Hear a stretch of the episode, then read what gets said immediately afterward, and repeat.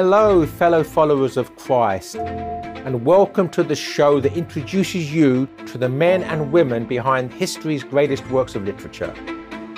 Come along every week as we explore these renowned authors, the times and genre in which they wrote, why scholars praise their writing, and how we as Catholics should read and understand their works. I'm Joseph Pearce, and this is The Authority. Hello, and welcome to this episode of The Authority. I'm your host, Joseph Pearce, where we continue this tour through some of the greatest authors of Western civilization.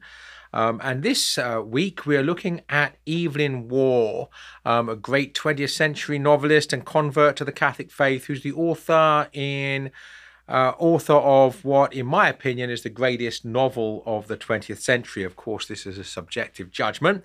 Uh, I would hasten to add, by the way, that uh, The Lord of the Rings, which is the greatest work of literature of the 20th century, is not uh, a novel. It's more like a prose epic. It has more in common with uh, the Iliad, the Odyssey, the Aeneid, and, and the Divine Comedy than it has with a modern novel. So, so the greatest novel of the 20th century, in my in my judgment, is uh, Brideshead Revisited. So we're looking this week at the author of that wonderful novel and of several other wonderful novels, Evelyn Waugh. So he was a, a child of the 20th century. Uh, he was born in 1903 and died in 1966.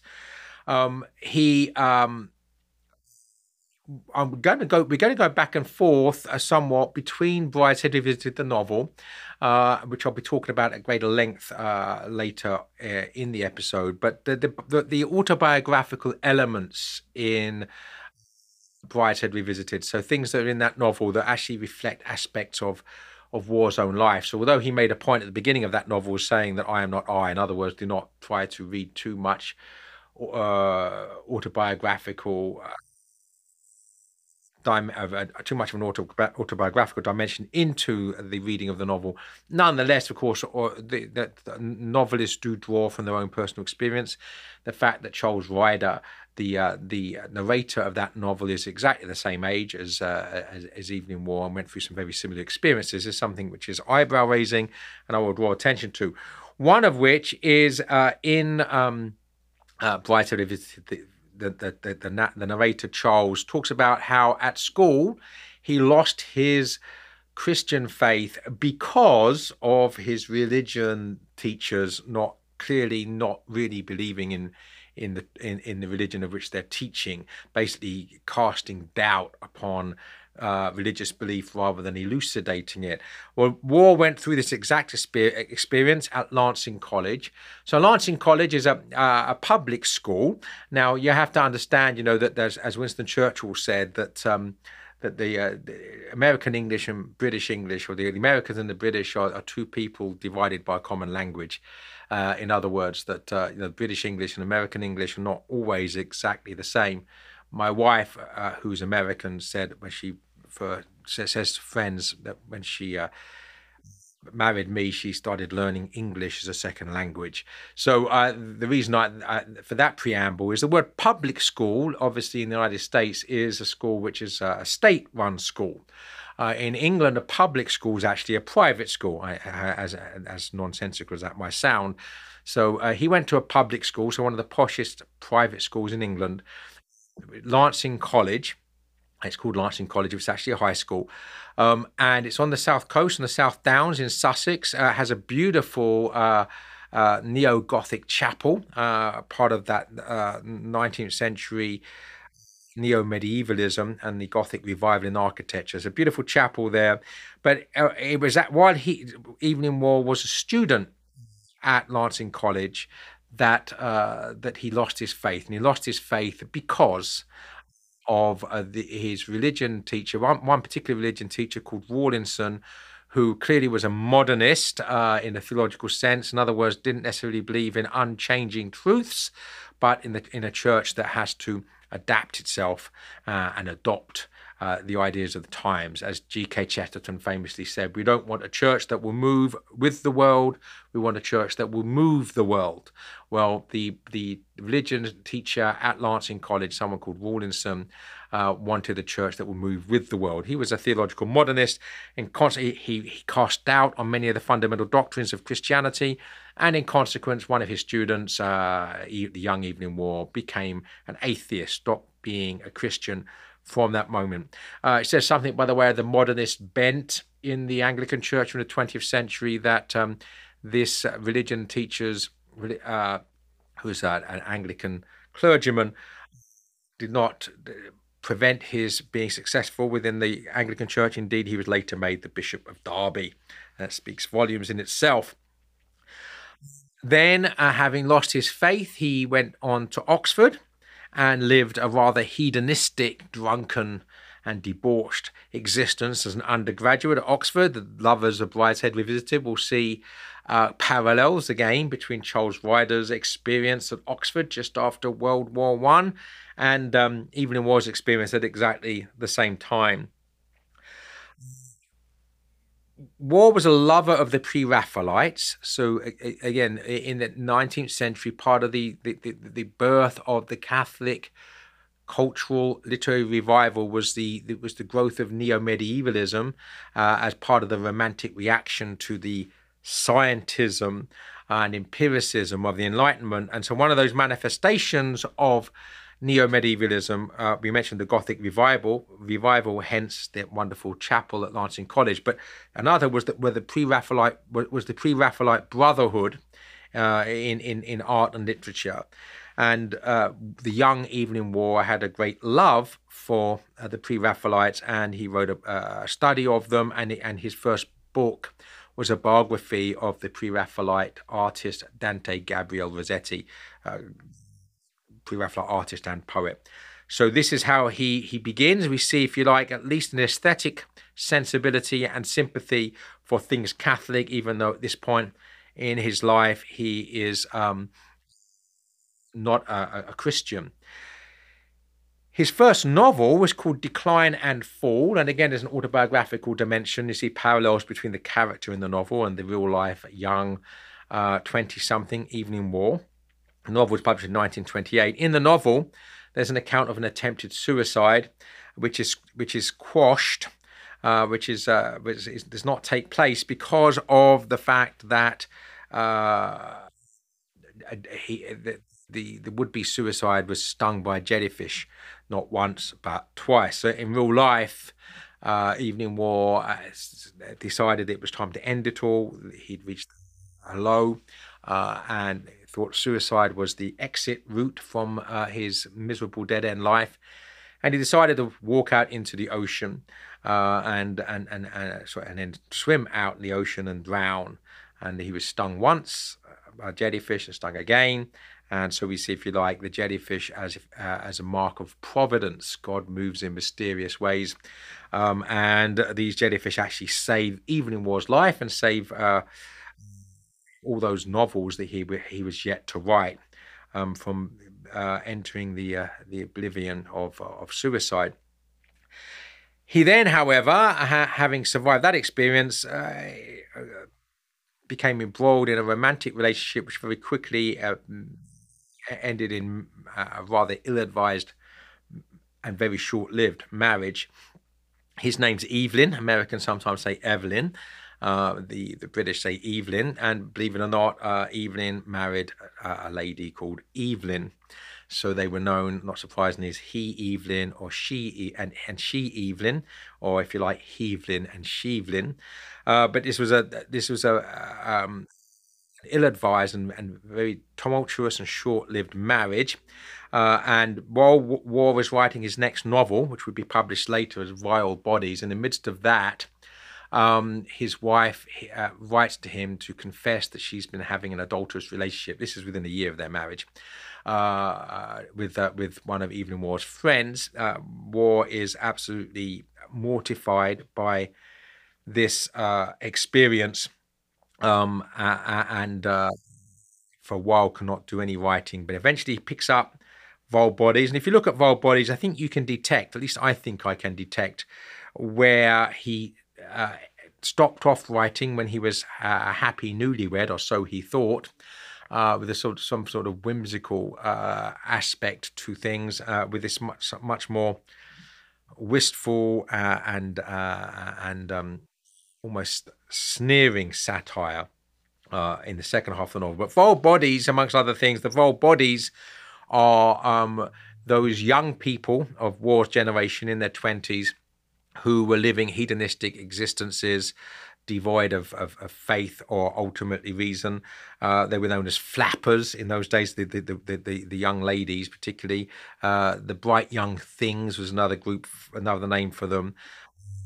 But uh, we, talk, we talked uh, in, in our episode on T.S. Eliot about T.S. Eliot's talked about the hollow men and how C.S. Lewis uh, spoke about these hollow men as men without chests, and how Evelyn Waugh introduces these hollow men, uh, these vile bodies, if you like, into his novel Brideshead Revisited. So uh, we see here that Waugh is very influenced by uh, by by T.S. Eliot. Uh, in, indeed, his his greatest pre-war novel, A Handful of Dust, um, the title of that novel uh, is taken from some lines from The Wasteland by Eliot.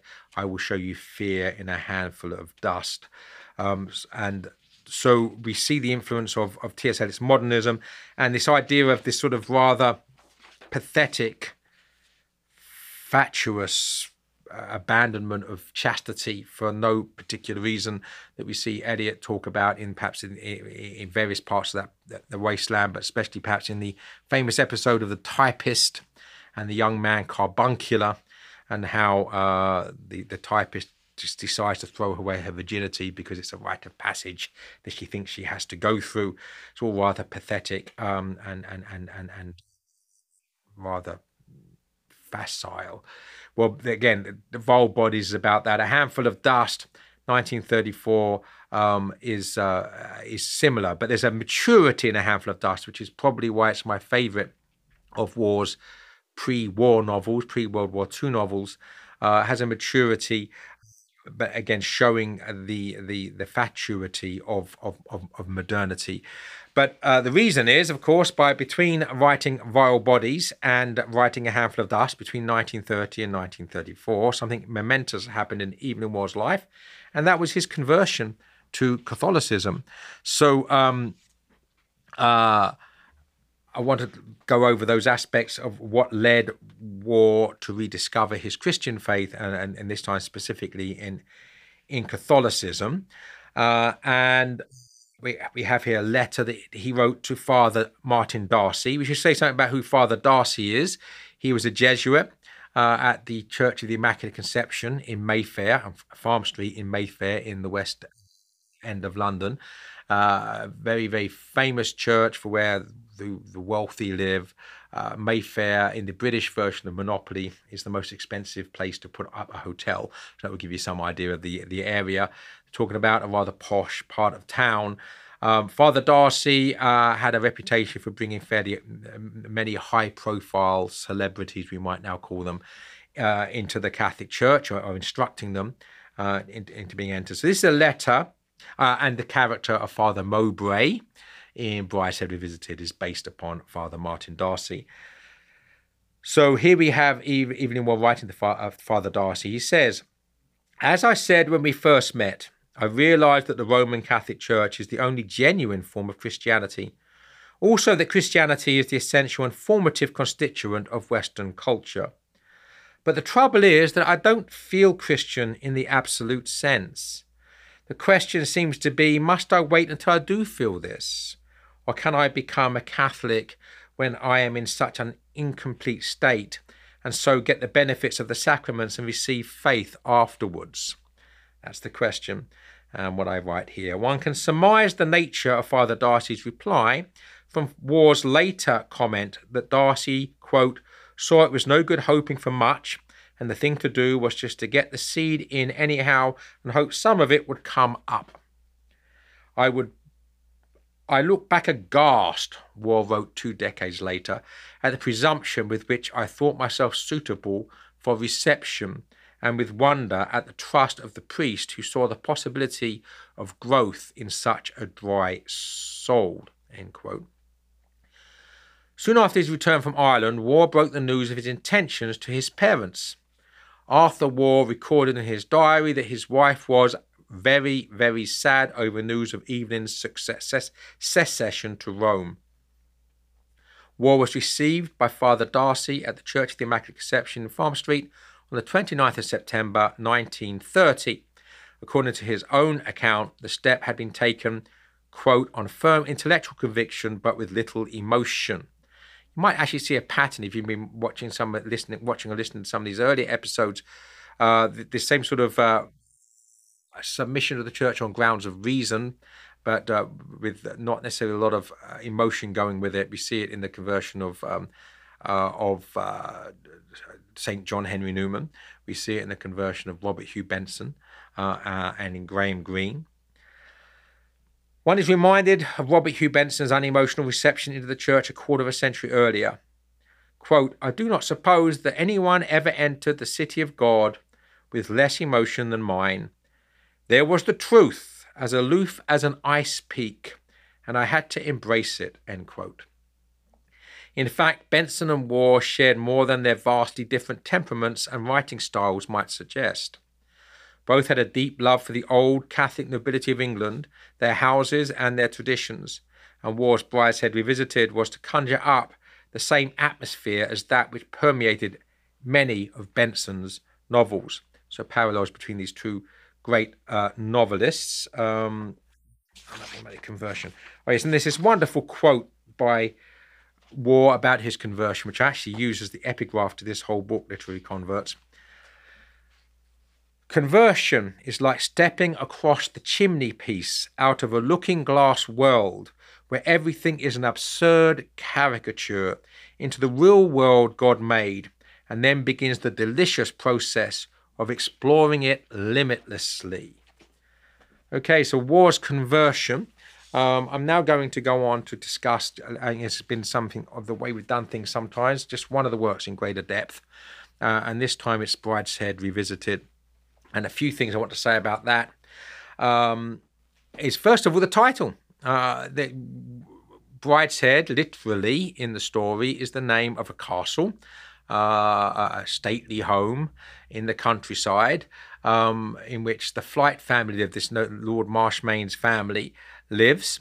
Um, but of course, the name Brideshead, even one made up, then why choose that particular name? Well, the bride's head, of course, is the bridegroom. And uh, as Christ says in the gospel, that uh, he is the bridegroom and the church is therefore the bride. So in some, and, and the church, uh, um, uh, one of the titles of the church is the mystical body of Christ, as well as being the bride of Christ, that fusion, uh, the one flesh uh, the, uh, of the of, of marriage, which is a mystery in itself, but that mystical marriage that makes the Catholic Church both the body of Christ and the bride of Christ, that fusion between the two. So, in some sense, Brideshead represents or signifies the church, um, and that the the church, not in its transcendental, ultimate spiritual sense, where the Catholic Church is uh, the church triumphant in heaven the church suffering in purgatory and the church militant on earth.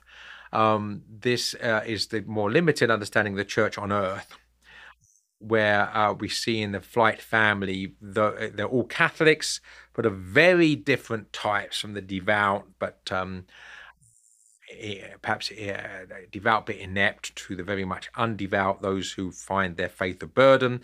So these people, to one degree or another, are living or failing to live the faith, but they are at least all part of that family, Brideshead, the bridegroom, the church.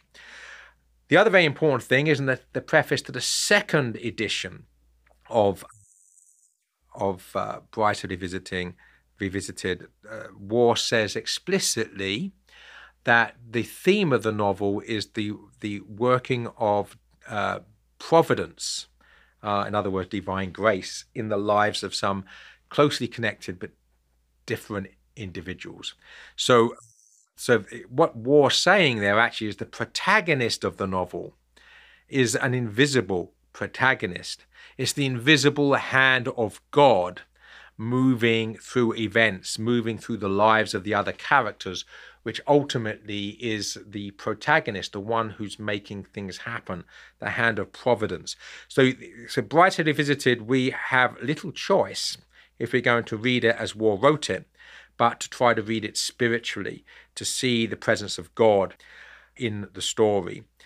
Another key factor when I when I teach Brideshead Revisited, I always one of my favorite paper prompts to give to the students um, is uh, Lady Marchmain, innocent or guilty, and give the case for the prosecution, the case for the defense, and then act as the judge, summing up the evidence and passing your verdict. So, uh, uh who was Lady Marchmain? Well, she's the uh, the the uh, matriarch of the family. So she'd been deserted by her husband, who went off to fight in World War One and never came back. And is now living in Venice with a concubine, living uh, in sin, if you like, deserting his wife and four children, two sons, two daughters. Lady Marchmain is his wife. She's very devout, but somewhat cold and aloof, and somewhat socially inept. And one of the questions is, uh, um, to what extent is she responsible for the, the the troubled relationship that at least two of her children have with the Catholic faith. Is she partly responsible for this? To what extent is that her husband responsible, having deserted the family? These are good good questions, and and in part of summing up the evidence on Lady Marchmain, you know, it's not just what she, what she does, it's what she says, but more to the point and more dangerously, what other people say about her uh, what other people say she does and uh, and she says, and why do they say it? So in other words, trying to find out whether she is uh, positive or negative uh, impact on the story is one of the mysteries of the story. The other thing about the story is that the first half of the story, and uh, it's entitled "Et in Arcadia Ego," I also lived in paradise effectively. Um, everyone is drifting further and further away from the church, from Christ. And the second part of the story, um, a twitch upon the thread, everyone is moving uh, uh, back towards Christ. The twitch upon the thread is, is an intertextual reference to a, a Father Brown story by G.K. Chesterton, where uh, Father Brown says that, that the sinner will, will wander off to the ends of the, the, the, the, the earth but God can still bring him back with a twitch upon the thread. So the role of God as a fisherman here, and although we wander far away from him, we're still on the line, that line of grace, if you like. But that tug on the line, that twitch upon the thread, is of course a moment of suffering. Uh, when we're not allowed to go where we want because we're prevented from doing so. Uh, so th- it's the importance of suffering in conversion. So another very powerful metaphor in in in, in Brideshead Revisited comes up towards the end and is becomes a motif repeated three times is of an avalanche where um, Charles and Julia have this nice cozy relationship. They're having a, uh, an extramarital affair with each other. They're both married, but they're looking forward to their divorce, and then they can they can they can move forward. Um, but this little uh, cozy menage, uh, which might, might might offer them the uh, the uh, hope of worldly happiness is destroyed, and it's destroyed ironically by the hand of grace. Um, so I don't want to give too much of the story uh, away, um, but there's this connection between suffering and conversion, and how they're uh, the discussion of happiness. Is it about happiness? Is life about happiness? And if it is about happiness, what sort of happiness is it about? So you see here um, some so this in this wonderful novel, which I could say much more about. Um, it's it, it, some of the deepest uh, aspects of what it is to be human, what it is to be a, a son or daughter of God, uh, our relationship with God, our relationship with our neighbors, etc. Well, I'm going to conclude this episode even more by looking at his response to some of the madness that happened in the 1960s and 19, well, not 1976, he died in 1966, but the beginning of the madness, uh, uh, the so called spirit of Vatican II, the modernist nonsense that was going on, uh, which was not even part of the authentic teaching of the Second Vatican Council. So, how did Evelyn Waugh respond to particularly the changes to the Mass, uh, to the Holy Sacrifice of the Mass? So, Pope John the 23rd evening wrote in a letter to his friend Anne Fleming concerning the Second Vatican Council, quote, had no idea of the Pandora's box he was opening. And as we move on, Waugh writes then, uh, talking about the traditional Mass, this was the Mass for whose restoration the Elizabethan martyrs had gone to the scaffold. St. Augustine, St. Thomas a Becket, St. Thomas More, Challoner, and Newman would have been perfectly at their ease among us, were in fact present there with us. Their presence would not have been more palpable uh, had we been making the responses aloud in the modern fashion. And then Waugh dismissed the liturgical reformers as, quote, a strange alliance between archaeologists absorbed in their speculations on the rites of the second century and modernists who wish to give the church the character of our own deplorable epoch. And to continue, he wrote, he wrote a letter to the Tablet, a, a Catholic magazine. Uh, will you promote an appeal to the Holy See for the establishment of Uniate Latin Church, which shall observe all the rites as they existed in the reign of Pius IX? Uh, and then in another letter, he says, Some people, like Penelope Betjeman, that's the wife of the poet Sir John Betjeman, like making a row in church, and I don't see why they shouldn't, just as the Abyssinians dance and wave rattles. I should feel jolly shy dancing, and I feel shy praying out loud. Every parish might have one rowdy Mass a Sunday for those who like it, but there should be silent ones for those who like quiet. The Uniate churches are highly relevant. They are allowed to keep their ancient habits of devotion and to have a ritual in languages like Syriac, Byzantine Greek, Ge'ez, Slavonic, which are much deader than Latin. Why should we not have a uniate Roman church and let the Germans have their own knockabout performances? And then uh, this is something which uh, prefigures the writing of the great uh, Benedict XVI on the spirit of the liturgy. Uh, Evelyn Waugh says active participation doesn't necessarily mean making a noise. Only God knows who is participating. People can pray loudly like the Pharisee and not be heard. Much more here. So carry on reading here. On 6th of August, the day before his own letter appeared in the Catholic Herald, Waugh read a letter in the Times from a correspondent who was distressed by the news that the Catholic Church was officially to adopt English as the language of the Mass. Quote, this will cause a real distress to many people after near 2,000 years of a universal Latin Mass, the correspondent had written. And as the use of the vernacular is to obtain in all countries, we shall be strangers in each other's countries, where till now we have been at home when we go abroad. The innovation will split the Roman Catholic Church in England from top to bottom. And again, it's another irony here, of course, that in our globalized culture, the traditional mass is the same all over the world with one language for all peoples. Uh, so we can be in Italy or Germany or Africa and have the same mass and know what's going on. And exactly the time when we live in a globalized culture, the church abandons its globalized language, which is curious.